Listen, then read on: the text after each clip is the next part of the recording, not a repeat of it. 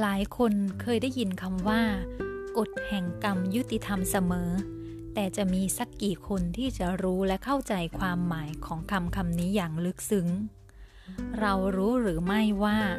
เมื่อไหร่ที่เราคิดไม่ดีกับตัวเราเอง เมื่อไหร่ที่เราพูดไม่ดีกับตัวเราเอง พูดไม่ดีถึงชีวิตของเรา เมื่อไหร่ที่เราทำไม่ดีกับตัวเอง ไม่ดูแลใส่ใจสิ่งที่เรารับเข้ามาในชีวิต ทั้งทางร่างกายทั้งทางจิตใจข้อมูลข่าวสารต่างๆ ที่เรารับเข้ามา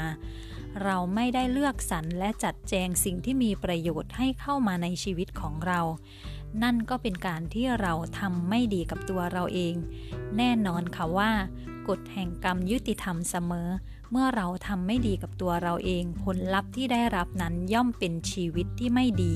ชีวิตที่ไม่เป็นไปดังที่เราต้องการ เจอเรื่องของความทุกข์ยากเดือดร้อนความไม่สบายกายไม่สบายใจต่างๆ ก็เป็นเพราะว่าเราทำไปตามกฎธรรมชาติที่บอกว่า กฎแห่งกรรมยุติธรรมเสมอนั่นเอง เพราะเราทำอะไรกับตัวเราเอง เราคิดเราพูดเราทำสิ่งต่างๆ นั้นกับตัวเราเอง เราย่อมได้รับผลกรรมเหล่านั้นกับชีวิตของตัวเราเอง ไม่ใช่เฉพาะเป็นผลแห่งการกระทำที่เราทำกับคนอื่นที่เราทำจากสิ่งแวดล้อมภายนอก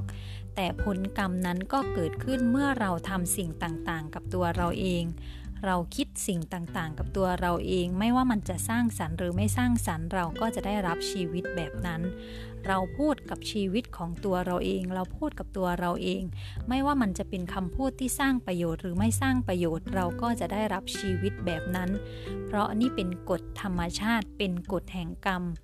กฎแห่งกรรมนั้นยุติธรรมเสมอไม่ว่ากับตัวเราเองหรือกับมนุษย์ทุกๆคน